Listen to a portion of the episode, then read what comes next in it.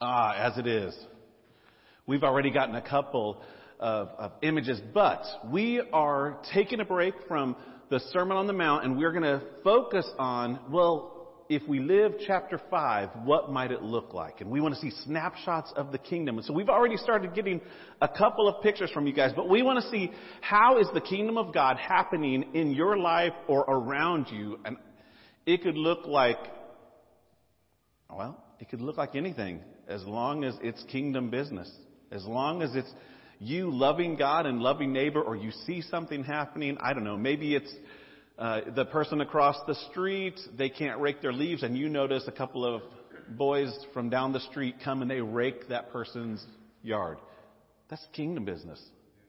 It doesn't have to be these huge, it's these micro moments of the kingdom that we want to celebrate. And so, send us your pictures. Take pictures and send it to us to office at ponaz.church. And we want to celebrate all next month how the kingdom of heaven is breaking into our lives and our world even now. Amen?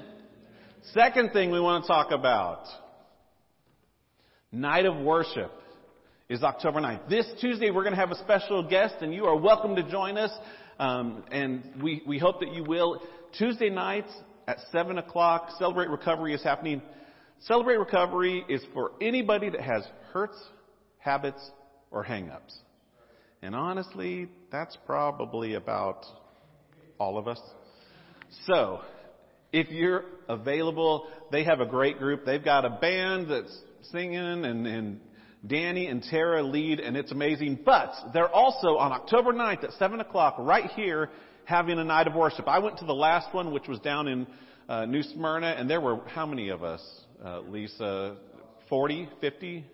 I mean, there was a great group there. I mean, the place was packed, and we want to pack this place out as well. So, even if you don't normally come to CR, come to a night of worship. It's going to be amazing. And the last thing is November 14th. We are having a celebration. We are going to be partying up big time. We're still working out the details, but here's what we have so far. We are going to have this building paid off, and we are going to celebrate by torching that bad boy. Not, the, not this building, not the building bad boy, the, the, the paperwork. Building is still going to be here, I hope. Please don't misunderstand me. But we're hoping, weather permitting, Wow, I should not do that on the communion table probably. We're hoping to have a celebration outdoors. It's going to be a very unusual type of Sunday. We're still going to start at 10, but it's going to be fun and excitement and up, upbeat things happening, maybe some things for kids. We don't know. We're still figuring it all out. But we know that we're going to have boxed lunches for everyone. And so in the coming weeks, we're going to have sign up sheets in the lobby um, or a way to electronically register. But we want to know who's coming so that we can provide food for you. And we are going to celebrate what God is doing. Um, what an amazing thing. I mean, most churches are not in the position that we're in. And what that does is that frees us up to take all this money that was going to the bank and now it can go into our community and into the lives of hurting and into people. And it allows us to even more be the kingdom of heaven because we have one less tie to us. So, I'm excited about that. I hope that you'll make plans to be here November 14th at 10 o'clock. All right, I think I'm Perfect. done, right? Yes. Uh, quick question on that. Are, are, we able to bring gasoline? Uh, no. okay, okay, no gasoline. No, for those, all right. We'll no gasoline. A, a sorry. lighter and sorry. All right, I tried. I tried. I tried. It's for like the pyros. You know, I used to like. I was a kid like seven years old in my room. My mom's like in her room, and I was like burning one of my GI Joes in the in the room with like a lighter. I was like that kid. Mom was like, Justin, you know, and, and half of them were all burnt up. I know, I know. So maybe I might not show up there. No, guys, uh, we're coming to a time of the service where we get to continue to worship God in our in our tithes and offerings. And Jason said it last week perfectly. I was watching online. He said, you know, we don't have mortgage burnings without this, right? And uh, and God is so faithful, and I want to tell you qu- uh, one quick story. I almost want to leave it because we're a little behind, but I want to tell you this quick story on how God is faithful and has nothing to do with money. And sometimes, you know, when we think of tithes and offering, we're always thinking money, money, money, money, but it's even offering of our time and of our our our, our, our resources. And you guys, do you guys have anybody in your life that you're like, man, I've been praying for this person for a long time to get saved. And like, there's even a part of you that might doubt if that would ever come about. But you're like, man, I, you know, maybe it's a family member, a mother, a brother, a sister, whatever the case is. And you've just been waiting so long. And this week, two nights ago, I got to pause for a second so I don't turn into even mess start crying. My brother called me up, and he is a very analytical guy, and he's always just seeing things from like a you know proof, proof, proof, proof, proof, and and I and I didn't realize as much as God was working on him throughout all these years. And he calls me up an hour after he was supposed to get off of work, and he said, uh, "I just got off of work, got done with the sale or whatever the case." I said, "Okay, cool." He said, "But I want to let you know the guy that was with me was a pastor, and he prayed with me, and I prayed, and and I, I I'm saved." And I didn't even believe him at the moment. I told, I was like, yeah, I don't believe it, I don't believe it, I don't believe it. And I told him, I said, give me the number to the customer. And I hung up the phone with my brother and I called him and I said, hey, this is Justin with John's Appliance. Yes? You were with my brother? And the guy goes, yes, am I in trouble? And I go, no, no, no, I just need to ask you something. Did you pray with my brother? And he goes, we did. And he starts telling me all about their whole entire conversation and he's like, and I just started bawling and he's like, man, I take it you're happy. And I'm like, dude, this has been a long time waiting and for you to be God's, you know, tool in that moment for that time. But God is such a faithful God, and to get that phone call from my brother, man, I I feel like I've testified more than he has about it. But man, he he's been saved after all these years, and just God is faithful. He is, and so this is an opportunity where we can be faithful back to God. So let's just pray, Lord. You know, I'm not the only one that has a good story and a good testimony. And Lord, I don't believe you're done moving. You know, now I feel like I got a new meaning this week when I hear the songs that the blood is still the blood. You know, I have a new meaning when I hear about how faithful you are and how much you care for us, Lord. It means something more. And Lord, I know that you're still out there moving in others' lives. And so, Father, we take this time not only to ask you to bless this moment that we have here to offer and give to, back to you, but Lord, we take this time to just pray for those who we've been praying for for so long who we've been hoping for for so long, Lord. Continue to do your work in our lives, and we trust you in who you are. In Jesus' name, amen. Amen.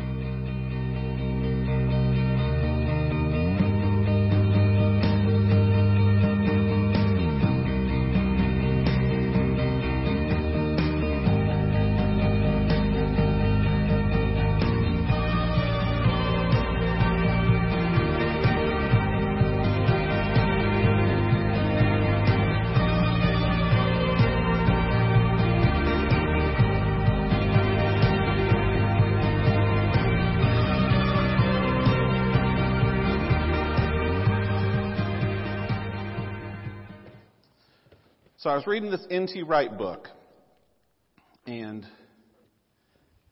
he tells uh, the synopsis or the summary of a movie that maybe some of you have seen, but it's the movie that talks about the test pilots in the 1940s that first attempted to break the sound barrier. And there were these test pilots and they were putting their lives at risk because nobody had ever done it. For, nobody thought that you could go faster than the speed of sound. And so to do this was a Herculean type of thing. And so there were these test pilots and they would go and everyone was convinced that you would hit around the 700 mile an hour mark, which is just below the speed of sound. And things would start to go crazy and your plane could fall apart. And actually, um, in the movie, they talk about how the control panels would start to go haywire and then, you know, just planes were crashing, people were dying. And then finally, there's this one pilot and he thinks he figures it out. And he, he comes to decide that, hey, when we hit that 770 miles an hour, Common sense says pull up on the nose to make sure that you don't, you know, go downward. But everyone is nosediving. I, it feels like maybe the mechanics are switching and things are working backwards. And so when he hit that mark, instead of doing what every pilot had done pulling up to make sure that they were selling at over 700 miles an hour, he did the unthinkable and he went against everything that he knew within him and he pushed down. And he broke the barrier and went on to smooth sailing. And, and he went against everything that was conventional wisdom. Wisdom said you pull up, I mean, am I right? You, you pull up and you go up, you push down and you go down. That's kind of the way, I mean, I know there's a lot more to it to fly an airplane, but that's kind of the gist of where the nose is going. And he went against everything within him, everything he had been taught, everything he felt, everything that made sense, and he did something different, and it changed life forever. Now, Chuck Yeager is the man who actually did that, and he has repeatedly said, that's not what happened. Please don't do this. That's just a great story. However, this image is a beautiful illustration of what the people sitting on the hillside as they were listening to Jesus preach the Sermon on the Mount I wonder if this is kind of how they might have felt. Jesus is preaching these things, and everything he is saying goes against conventional wisdom. It goes against everything they know. It goes against their Jewish culture. It goes against the Roman culture. It goes against every culture. None of it makes sense. And yet Jesus is saying, Will you trust me? I must show you a better way. So we've been in the Sermon on the Mount, and we're going to finish it up today. We're going to finish chapter 5. And what I want you to do today, as we kind of summarize, I want you to think through as I'm just kind of summarizing sections. You know how when you break the sound barrier, there's this sonic boom? I want you to imagine as Jesus is speaking, these metaphorical, these, these spiritual sonic booms, as all of a sudden Jesus is saying something. It's like, boom, this is the way to live boom, this is the way to live. And it would have caught their attention, it would have startled them, it would have surprised them, and it would have got them completely thinking in a way they hadn't thought before. And so, remember, we, we've been talking about, we answered two questions. Who's speaking? Jesus is speaking. That one's a pretty easy one. And his message is found in Matthew 4:17. Repent, the kingdom of God is at hand. The kingdom of heaven is at hand. That's the mission of Jesus. And then who's he speaking to? He's speaking to a group of people. Chapter 4 says he acquired some disciples and then he started to gather this mass. This group of people. And they weren't the high ups and they weren't the elites and they weren't the Roman leaders. They were these nobodies, these riffraff, these discarded people. And Jesus begins to say things like, You're blessed when you're poor. Boom. And it would have caught their attention. I'm poor. I mean, does that include me? Am, am I one of the ones that Jesus is talking about? You're blessed when you mourn. Boom. You're blessed when you see things aren't right. And you hunger and thirst for righteousness and, and you just aren't content until you step in and try to make things the way they're supposed to be. You're blessed when you have humility. When you don't think of yourselves as more than you should. You're blessed when you're a peacemaker. Now, in that time, everyone would have been talking about overthrowing the Roman government, or the Roman government would have been talking about oppressing those people. Peacemaker? Boom. Time and again, Jesus is these sonic booms that conventional wisdom says, no, no, no, peace isn't the way. No, no, being meek isn't how you get ahead in life. I need to pull up on the handle. I mean, that's not the way it happens. Persecuted, I don't like being persecuted. Let's kind of pull away from that. And Jesus is saying, no, my kingdom is this upside down kingdom. And these controls that you think you're following that are teaching you how to live, they're really going to lead you to death if you don't trust me and if you don't start going a different way. And when you do, boom, you will break free in a way that no one has ever broken free before. You will break free in a way that will set your lives on a new trajectory that will change you and others around you forever. So Jesus gives all of these surprising statements, and we call them the Beatitudes, and they're, they're these statements that don't make any sense to anyone. And then he follows it up and he says, Hey, and guess what? You're salt. Boom. You're light. Boom. And they would have started thinking, wait a minute. There is nothing salty about my life. My life is stale. My life is meaningless. My life is nothing. And you're telling me not to be something, but that I am something?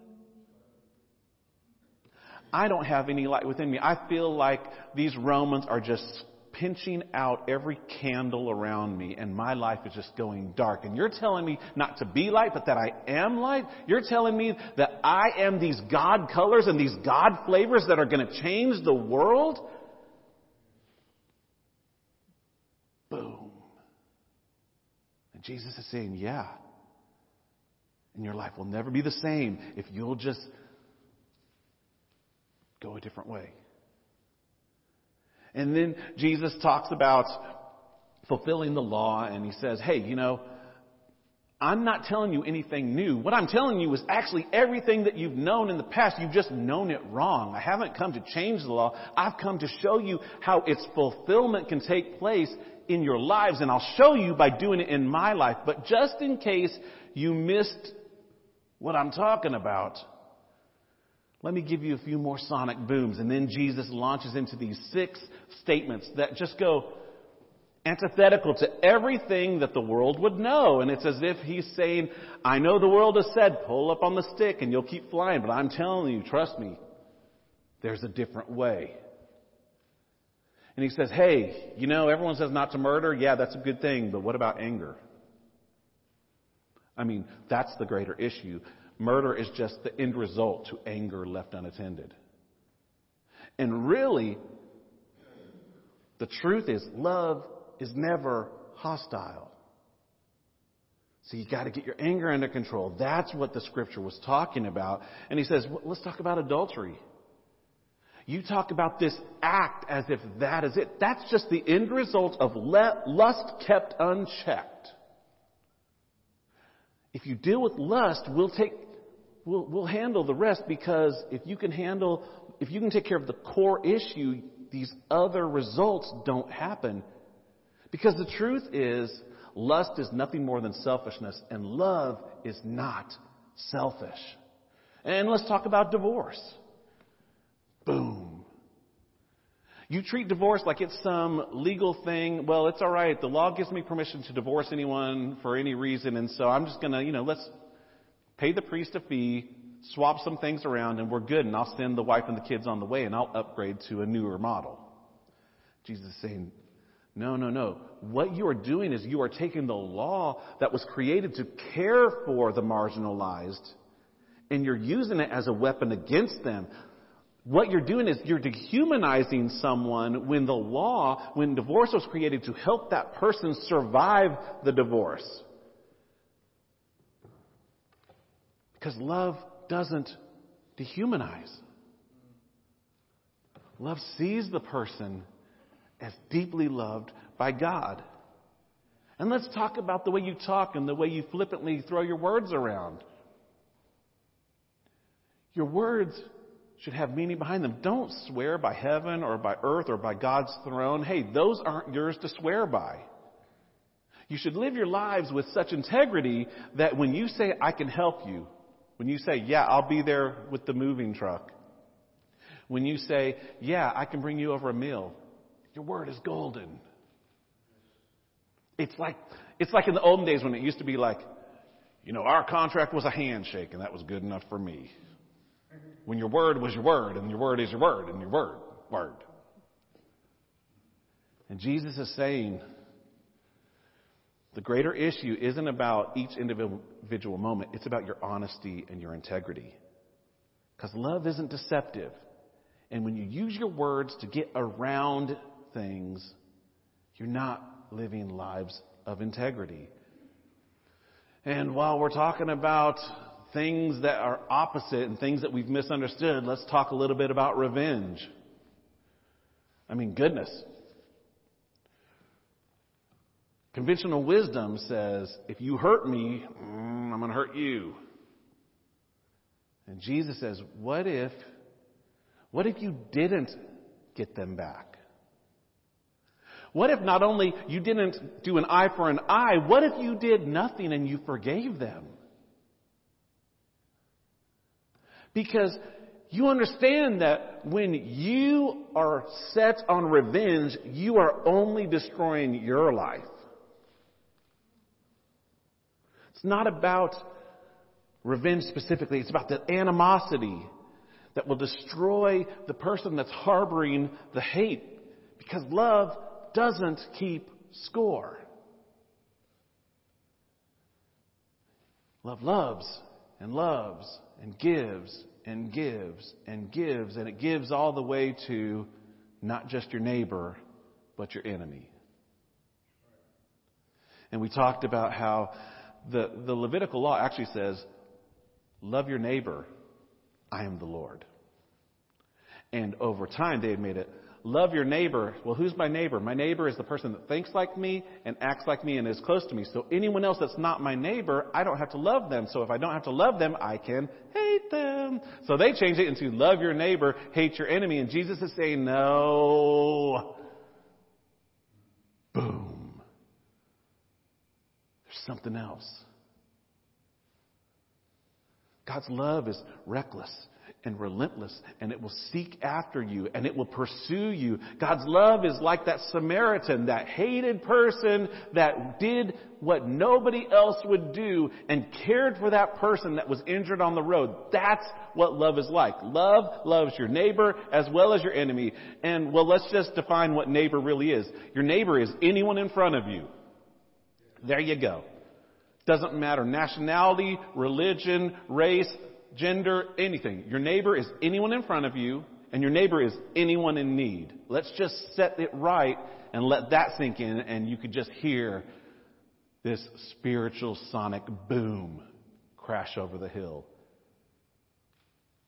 Because what Jesus was doing was going against hundreds of years of conventional wisdom. And they didn't like it. It didn't make sense to them.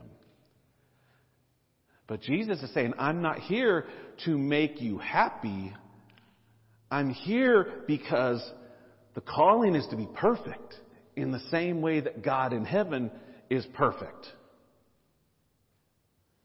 I'm here to make you holy. I, whether you're happy or not, that's nice.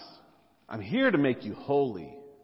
I'm here to make you complete wanting nothing, lacking nothing. I'm here to make you what you were designed to be. That is how you are to be perfect.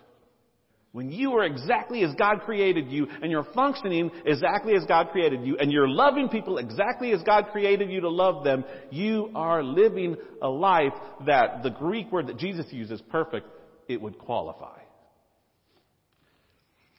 So I was reading um, some Wesley stuff. Wesley, in case you don't know, John Wesley is our, our theological forefather. He's the one that a lot of our thinking, our thinking comes through. And so he was talking about this perfect.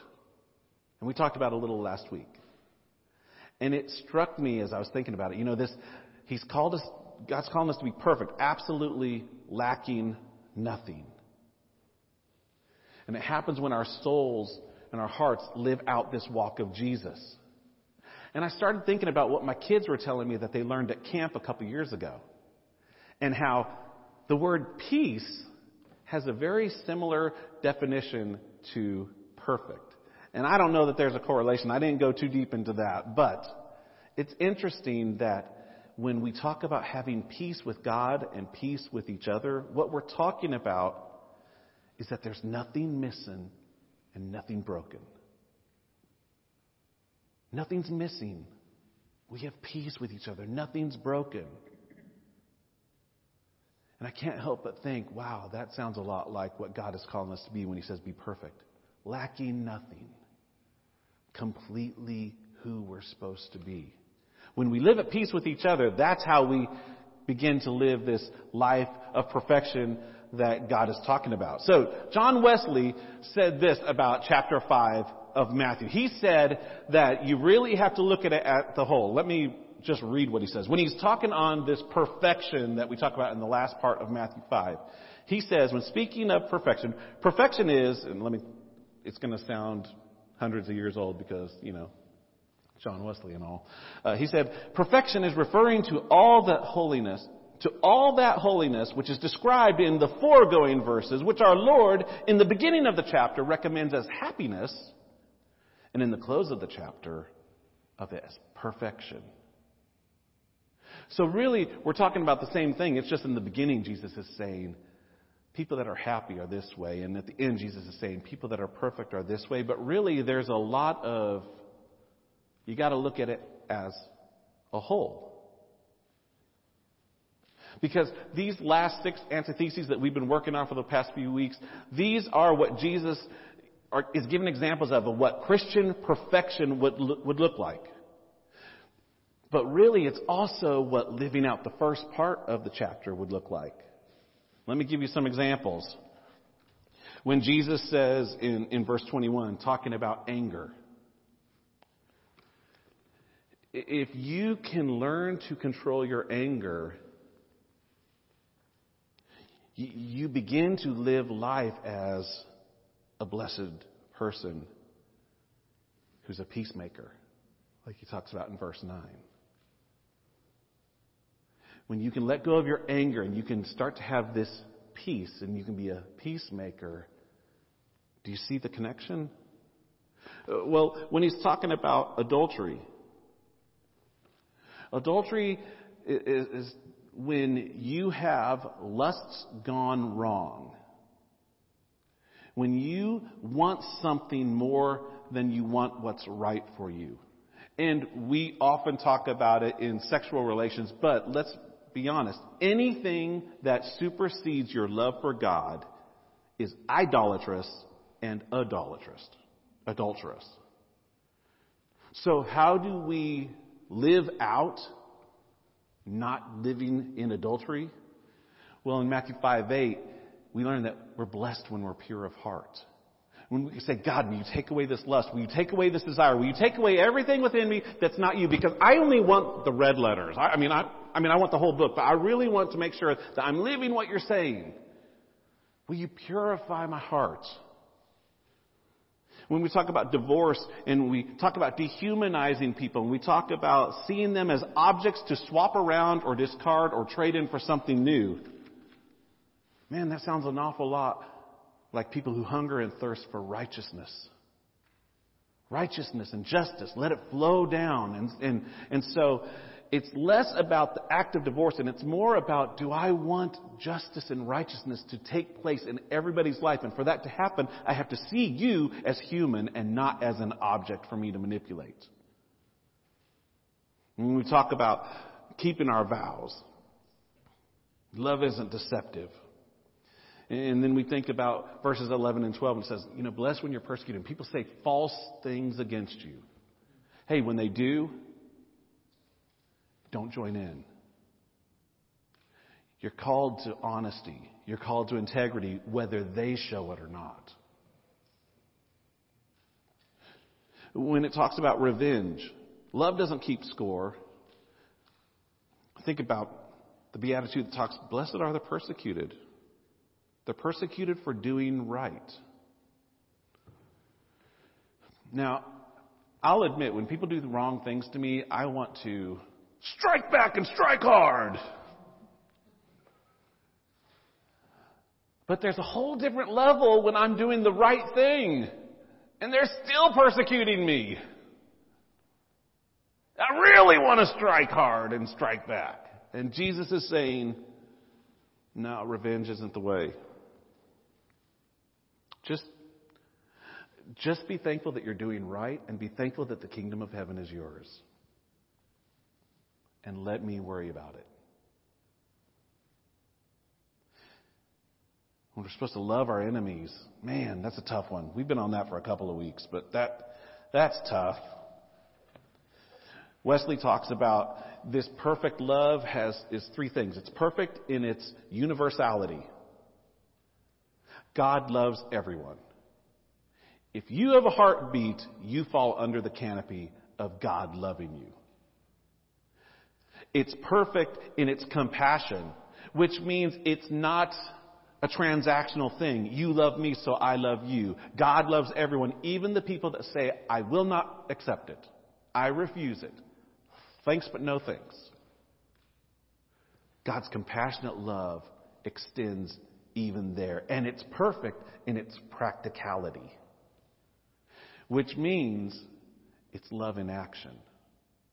It's not some ethereal, oh, I love everybody. Let's all talk about unicorns and butterflies. No, it's love in action. See a need, fill a need. It's hands and feet love. It's love in action love. It's get off the sidelines and get in the game type of love. That's what the love is like that Jesus is talking about. And when we live like that, we have this type of mercy that Jesus has, which is this deep concern and care and, and you don't deserve it, but I love you anyway type of mercy, which goes along with blessed are the merciful. And here's the great news. As I show you mercy, God the Father continues to extend His mercy. It's not that I have to do that to have that, but I do this as a response to God's love.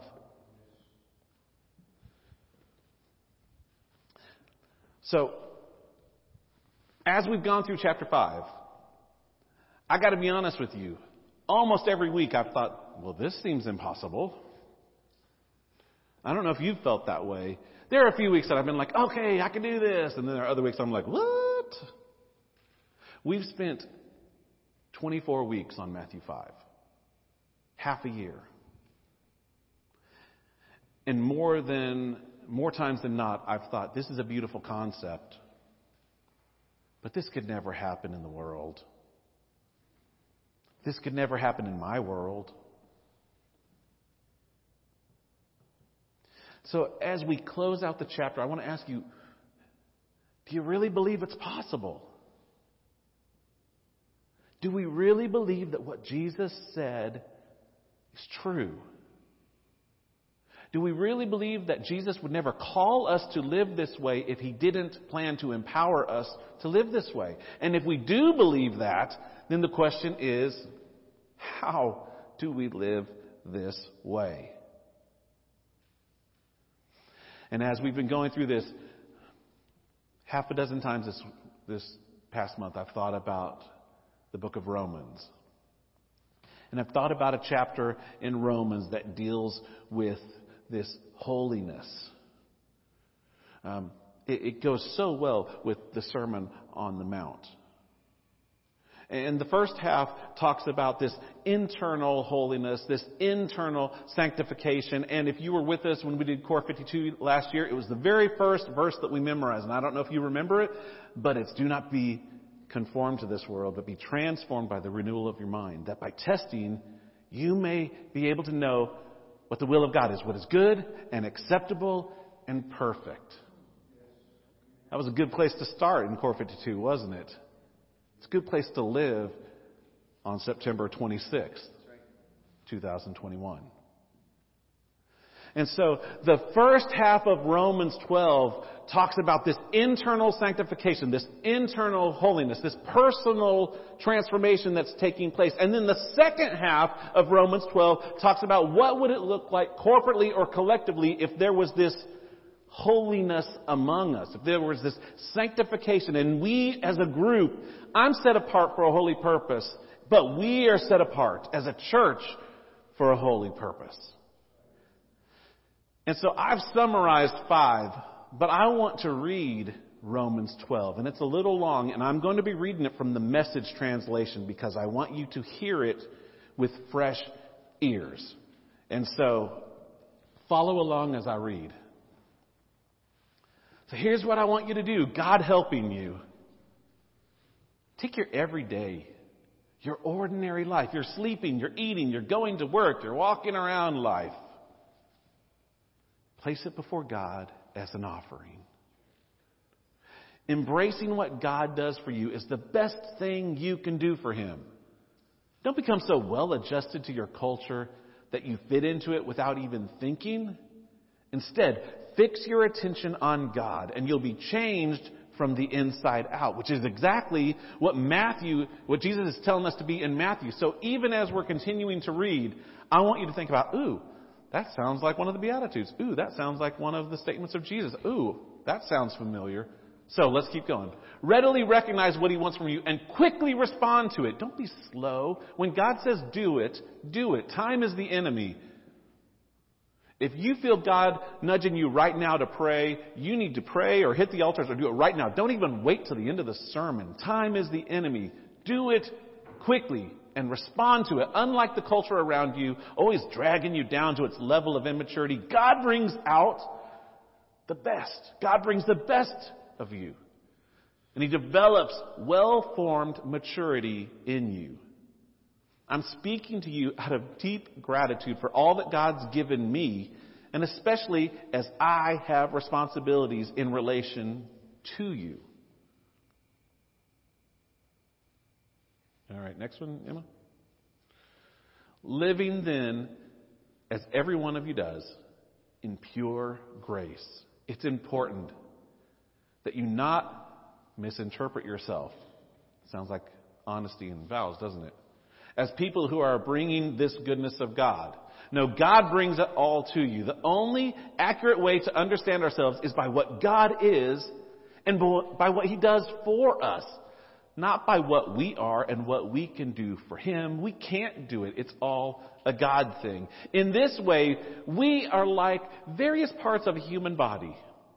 Each part gets its meaning from the body as a whole, not the other way around. Each part gets its meaning from the body as a whole. That's tough for our egos, isn't it? But we are best when we're together. And we are the missing piece that is needed. The body we're talking about is Christ's body of chosen people. Each of us finds our meaning and function as part of his body. But as a chopped off finger or a cut off toe, we wouldn't amount to much, would we? So since we find ourselves fashioned into all these excellently formed and marvelously functioning parts in Christ's body, let's just go ahead and be what we were made to be. I love that without enviously or pridefully comparing ourselves to each other or trying to be something we aren't. If you preach, just preach God's message, nothing else. If you help, just help. Don't take over. If you teach, stick to your teaching. If you give encouraging guidance, be careful that you don't get bossy. If you're put in charge, don't manipulate. If you're called to give aid to people in distress, keep your eyes open and be quick to respond. If you work with the disadvantaged, don't let yourself get irritated. That's hard, isn't it? I, don't, I didn't even finish the phrase. Don't let yourself get irritated. Um, that's hard for me. Um, and it has nothing to do with the disadvantaged. I'm just an irritable guy, I guess. If you work with the disadvantaged, don't let yourself get irritated with them or depressed by them. Keep a smile on your face. Hold on a second, Emma. Go back. In my Bible and in the YouVersion, there are these little dots there. That's typically where I've seen this breaking up of this is how I'm to act personally. This is how I am to grow holy and sanctified internally. And then the next section talks more about how Paul would have us do it collectively. So go ahead, Emma. Love from the center of who you are. Don't fake it. Run for dear life from evil and hold on for dear life to good. Be good friends who love deeply. Practice playing the second fiddle. Don't burn out. Keep yourselves fueled and aflame. Be alert servants of the Master, cheerfully expectant. Don't quit in hard times. Pray all the harder. Help needy Christians. I love this. Be inventive in hospitality. This sounds a lot like Matthew 5 as well. Bless your enemies. No cursing under your breath. Laugh with your happy friends when they're happy and share tears when they're down. Sounds like a few of the Beatitudes. Get along with each other. Don't be stuck up. Make friends with nobodies. Don't be the greatest somebody. Don't hit back. Discover beauty in everyone. If you've got it in you, get along with everybody. Don't insist on getting even. That's not for you to do. I'll do the judging, God says. I'll take care of it. Our scriptures tell us that if you see your enemy hungry, go buy that person lunch. I love this. I love the way the message gives these very practical, this is what it could look like today. This is a snapshot of the kingdom of heaven. Go buy that person a lunch, or if he's thirsty, get him a drink. If your generosity, your generosity will surprise him with goodness. Don't let evil get the best of you. Get the best of evil by doing good.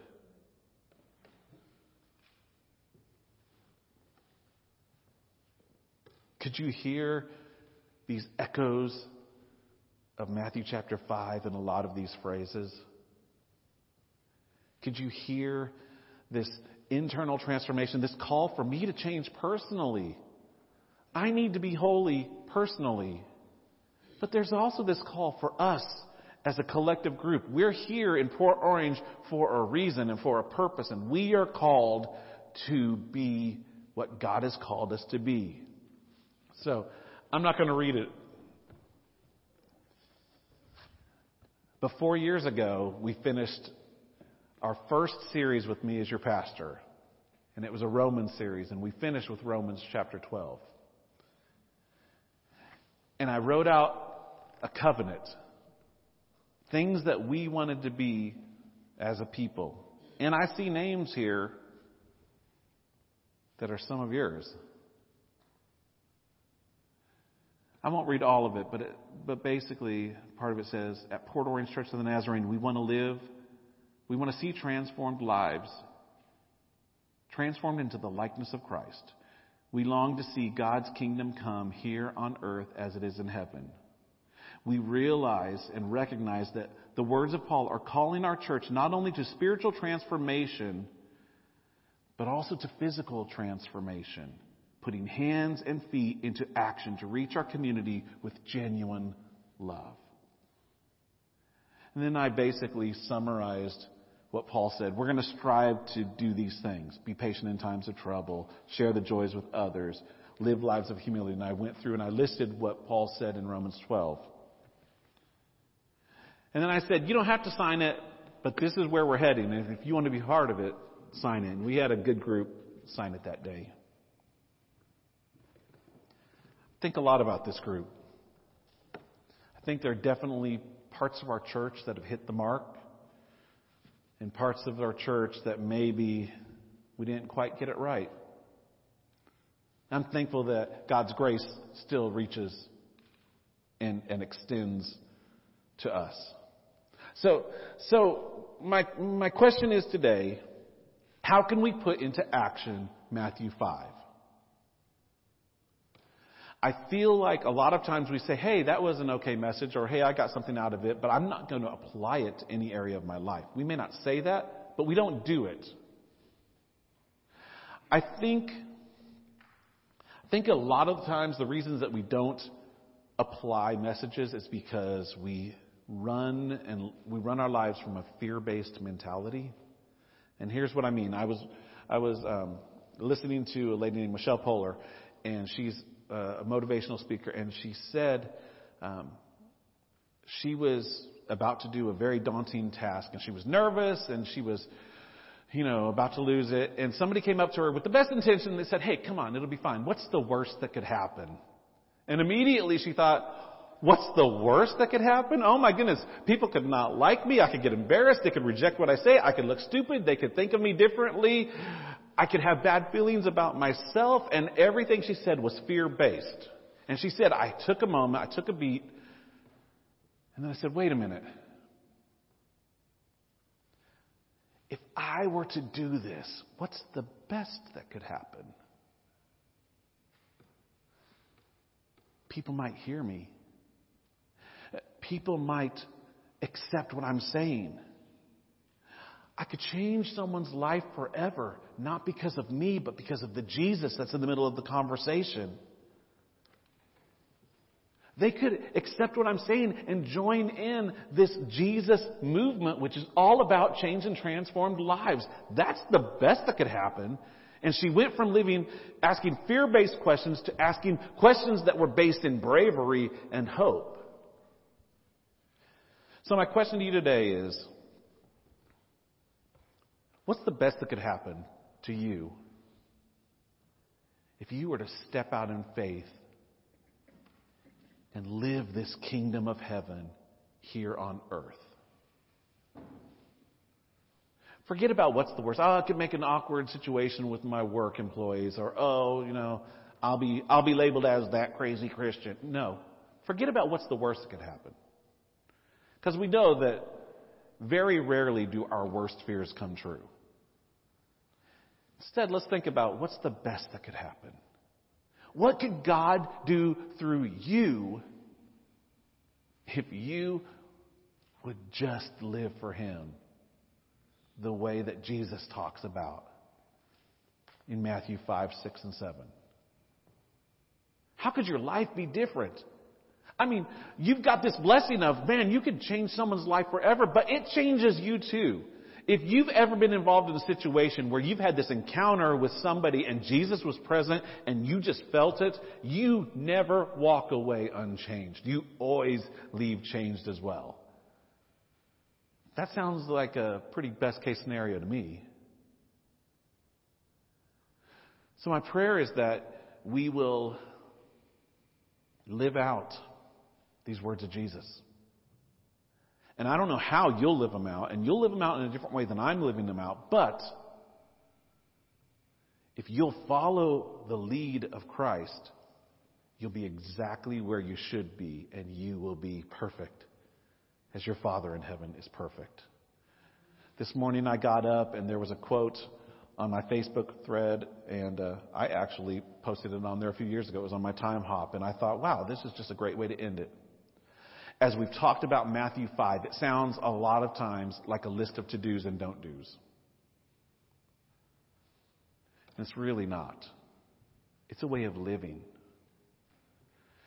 Henry Nouwen, in his book, Relentless Tenderness of Jesus, says this Christianity is not an ethical code, it's a love affair, a spirit filled way of living aimed at making us professional lovers of God and people.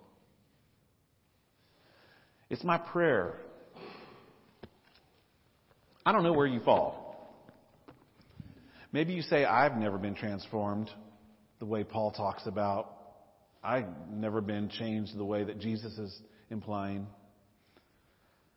Today could be your day of salvation. That's the best that could happen. So we're going to take a moment and we're going to pray. But many of us here say, yeah, I'm trying to live for Jesus. And, and maybe God is teaching me something new or I'm seeing that next step. My prayer is that you will take it. My prayer is that you will understand, just like the middle section of Romans 12 says, we are the body of Christ. And you doing it in isolation, like a cut off finger or a cut off toe, doesn't work. You need to be connected to the body. So will you bow your heads with me and let's pray. Jesus, there are people here today or listening online that don't know you. And I'm so thankful that they've tuned in to listen. And I pray that your spirits, your spirit has been speaking to them and has been teaching them maybe nothing even that I'm saying, but your spirit is moving. God, I pray for anyone that maybe hasn't experienced this transformation. I pray that today will be their day of salvation. And if this is someone that wants to know you, I pray that they'll pray this prayer with me. Jesus, I don't even know you like I should, but I want to know you. I want to love you. I thank you that I'm learning that you love me even before I knew you were. With a relentless, reckless, all pursuing love. Jesus, I'm ready to surrender. Jesus, I'm ready to let go of the, the pilot's manuals, uh, controls, and I'm ready to let you guide me. I'm hearing this sonic boom and it's telling me that I've got sin in my life and I need you to, to forgive me of it. So God, I pray that, that you'll take the sin in my life and that you will wash it as white as snow. I pray that you'll forgive me of my sins and then I pray that you'll help me to start to live a transformed life because once you wash me clean, continue to wash me and keep me clean. Pray this in your name. And Jesus, I pray that if there are people that say, I've been kind of a casual Christian. Matthew 5 and Romans 12 do not mention casual Christians. I pray that you will help us to completely surrender to you. I've never seen a completely surrendered follower of Christ that is casual about anything. So I pray that you will make us so engaged in what's going on in the world around us and how your spirit can use us to be hands and feet and love in action. I pray for that for me and for those that are here today. And God, I also pray that you'll help us as a church. God, I pray that, that 840 Taylor will be a beacon of light to the surrounding neighborhoods and people that need to see the God colors and the God flavors. That's what we want as a people. I thank you that you are a big enough God that you can save us individually and you can guide us collectively. And we give you permission to do that now. We pray this in the beautiful name of Jesus, the one who spoke these words and the one who saves us now. Amen.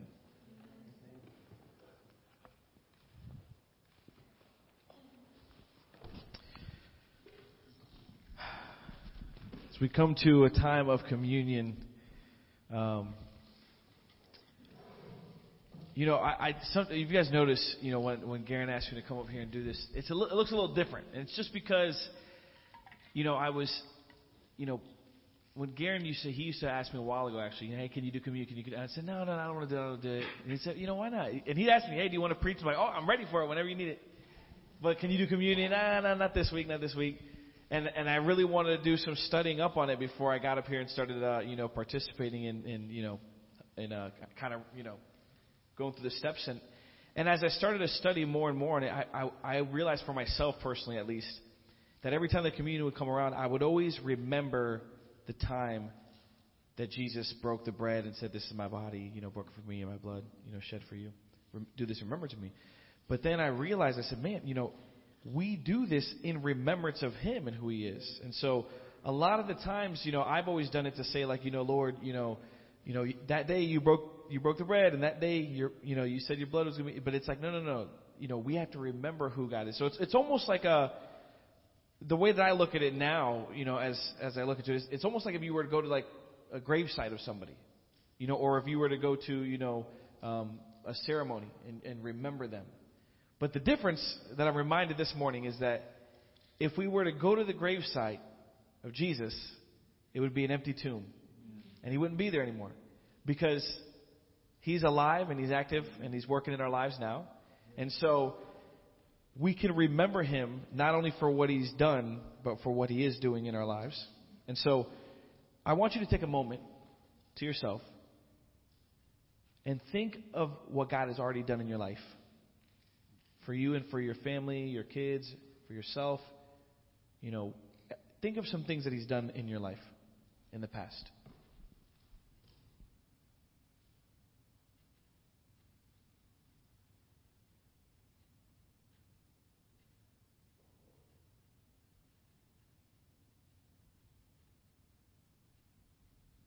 You know, the, the times where He came through at the last second.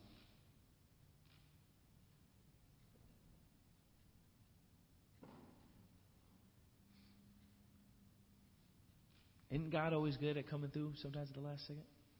Sometimes at the last second.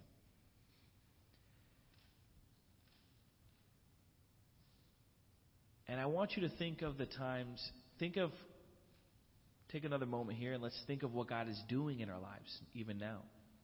You know, a lot, a lot of times as we go back and we see what God is doing, if you go back in that moment, you didn't even realize that He was doing it in that moment. And it's, He's moving in our lives even here and now, and sometimes we don't even realize it.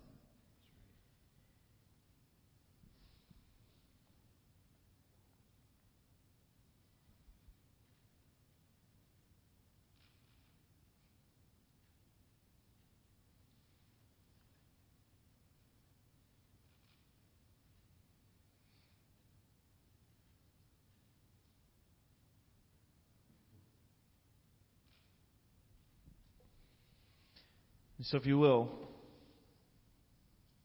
in remembrance of Jesus, not only for what he was, but what he is doing in our lives, even here and now, take and eat.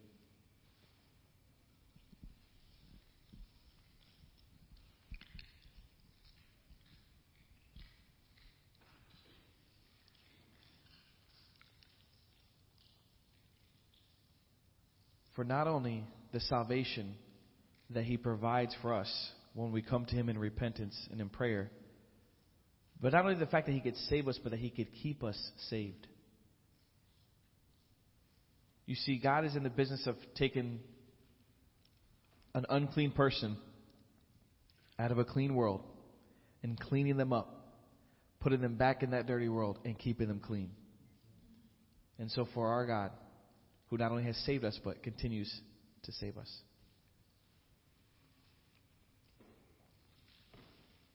Father, we thank you for all that you do.